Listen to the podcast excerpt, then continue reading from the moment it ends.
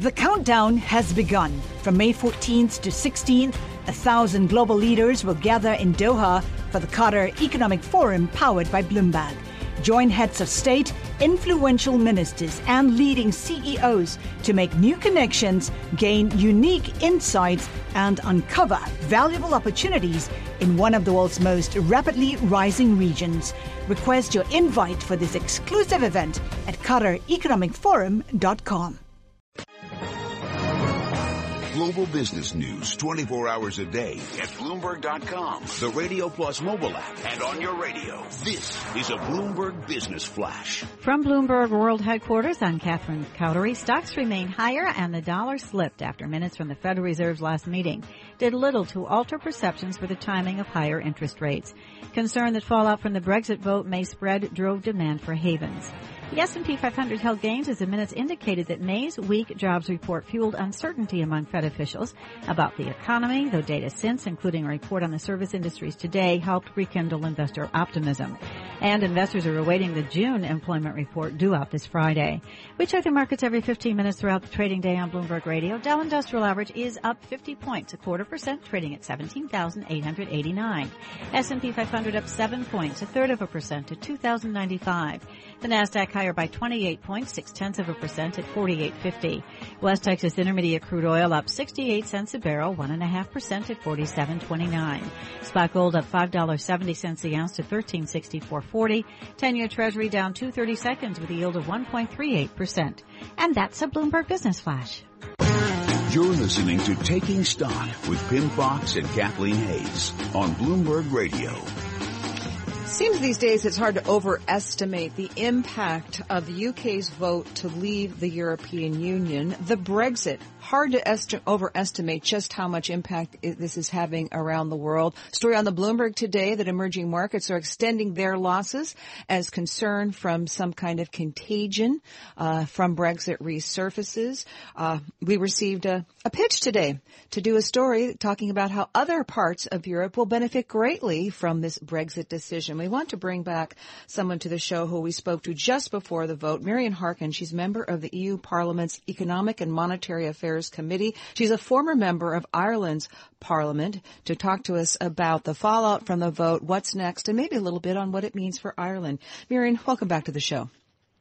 Thank you, Kathleen. Delighted to be with you. So, uh, as we've seen quoted many times in the British press, the UK press, Brexit means Brexit. Uh, what does it mean as the EU tries to move ahead? Well, certainly it's, we're in Strasbourg here at the moment. We're in the plenary session of the Parliament and you walk around the corridors, Kathleen, and you hear interviews going on in different languages. You hear people speaking in different languages and every second or third sentence you hear the word Brexit. That's all you understand because obviously there's over 20 languages here. But it just goes to show it's on everybody's lips everybody's very concerned. I suppose really there, there's two impacts we need to look at. We need to look at the political impact for Europe and the stability of the European Union, but equally, we have to look at the economic fallout. And, and I suppose from the, the political aspect, uh, Kathleen, we see, apart from the meltdown that's going on in, in the UK itself, within both the Conservative and the Labour Party, but we also see for example, in Hungary, uh, Viktor Orban, who's the Prime Minister there, is having a referendum on the 2nd of October on relocation plans for refugees. And that's the same day Austria is going back to the polls for a rerun of their presidential election. You'll remember that Hofer, the member of the far-right Freedom Party, was defeated by 0.01 percentage uh, of a point. Uh, and he has said in the last day or two that Austria should hold a referendum on EU membership within one year eh, eh, if the bloc, he said, continues to centralise. You've got Marine Le Pen in France, and you've, you've got all of those. Uh, you know, th- this is part of the political fallout, and it's giving oxygen, if you like, to to those who would like to see the breakup of the EU and who are, I suppose, supporting very nationalist concerns. And then you've got the, the economic fallout. In the UK, um, sterling, we know where it is. It's, it's down, I think, at 130 at the moment.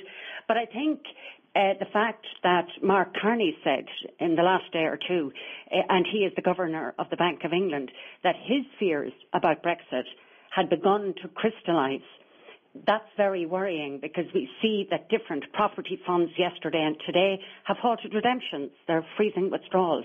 So there's, there's big concerns about what could happen there. So just a great deal of uncertainty all around. And as we know, the market craves certainty, but it certainly does not have that now. Marian, one thing that is not uh, uncertain is that lawyers from some of Britain's largest legal firms have been looking to register in Ireland in order to protect their right to practice in the European Union. Uh, is this something that you would con- you you think will continue uh, not only in the legal profession but in other professions?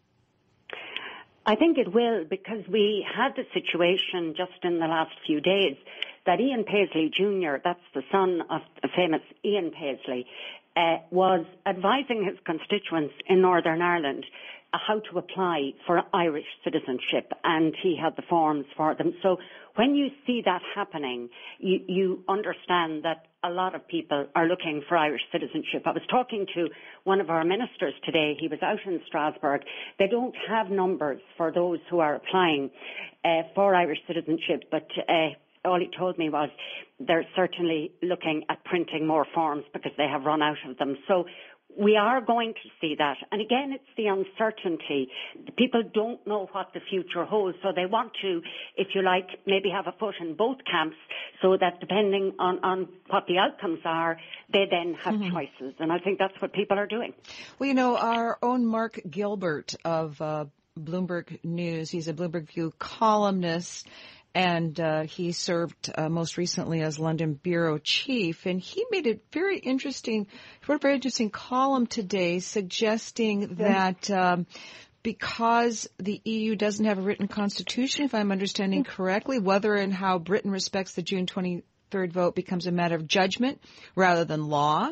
Uh, he also notes that on Monday, the Austrian finance minister went as, as far to suggest UK might not end up leaving, and former Prime Minister Tony Blair also cast doubt on the plebiscite, saying a 52% vote to leave isn't binding. What, what, what's being talked about in the EU?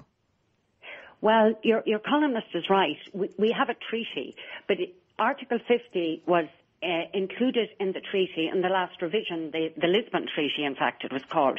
And that, for the first time, gave member states an exit strategy. Up to that, it was like, you know, Hotel California. You, you can never leave, if you like. But um, Article 50 uh, plotted a pathway for member states to leave the EU, but it, it's quite vague. And as of now, nobody can force the UK to trigger Article 50. I think most people will say, look, they have to elect uh, a new leader of the Conservative Party. Uh, we expect that to happen maybe the beginning of September. Give them four to six weeks, maybe even to the end of October. But really, they want to be getting their act together at that point. I think most reasonable people would suggest that that might be the timetable. But the UK does not have to follow that timetable. Now, I'm sure if, if it were to go to the beginning of next year, there would be a lot of concern and perhaps even some eh, impatience, perhaps even turning to, to anger if the UK didn't make clear what its intentions were. But eh, the ball actually is in their court at the moment. But once they trigger this Article 50, then there are two years during which negotiations take place. After that period of time, if no agreement is reached, then we have no deal with the UK and they would be in the same position, let's say, as China. They would come under WTO rules. Um, the period could be extended, but that would require a unanimous decision of all the other 27 member states, and you can imagine that would be difficult to find. We're speaking with Marian Harkin, member of the European Union Parliament's Economic and Monetary Affairs Committee. Marian, how do you respond to people that say that the European Union needs to be more flexible not only in how it deals with Brexit, but how it deals with many of the other issues that have presented themselves. Well, I didn't ask, answer your previous question, uh, Pimm, when you asked me about Ireland, and I'll just briefly say one or two sentences. For us, there are significant threats 17% of our exports go to the UK and Northern Ireland, and about half of those are from SMEs and from the agri-food sector. So you can see that they are, if you like, overexposed, and no matter what happens in the intervening two years, we're not going to turn that ship around. But equally, there will be opportunities. If the UK leaves, then we'll be the only English speaking uh, country in the EU, Malta as well. So we, there are opportunities there. And, and you also mentioned to me the fact that Tony Blair said that maybe, you know, this might change. Perhaps when they've negotiated, whatever deal is negotiated in two years' time, maybe there might be an opportunity of putting that to uh, the British people for an either or uh, choice. But look, all of those things are um, are up in the air at this point in time. Marian, really quickly here. Are Irish people, are they saying uh, we can't sell as much stuff to the UK or are they glad for less competition? Look, they're, they're very concerned because the drop in sterling immediately affects our exports. So people are very concerned because we know that if, if a deal isn't done, it's in everybody's interest to do a deal. But the bottom line here is you can't have a la carte access to the single market. It comes with costs. Uh, it comes with responsibilities and we have to wait and see what the British want and then we can see how we can position our economy to, to get the best out of it, as it were. Thank you very much. Marian Harkin, member of the European Union Parliament's Economic and Monetary Affairs Committee.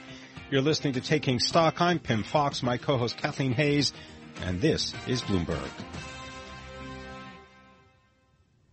The countdown has begun. This May, a thousand global leaders will gather in Doha for the Qatar Economic Forum powered by Bloomberg, held in conjunction with our official partners, the Qatar Ministry of Commerce and Industry and Media City Qatar, and premier sponsor QNB. Join heads of state, influential ministers, and leading CEOs to make new connections and gain unique insights. Learn more at QatarEconomicForum.com.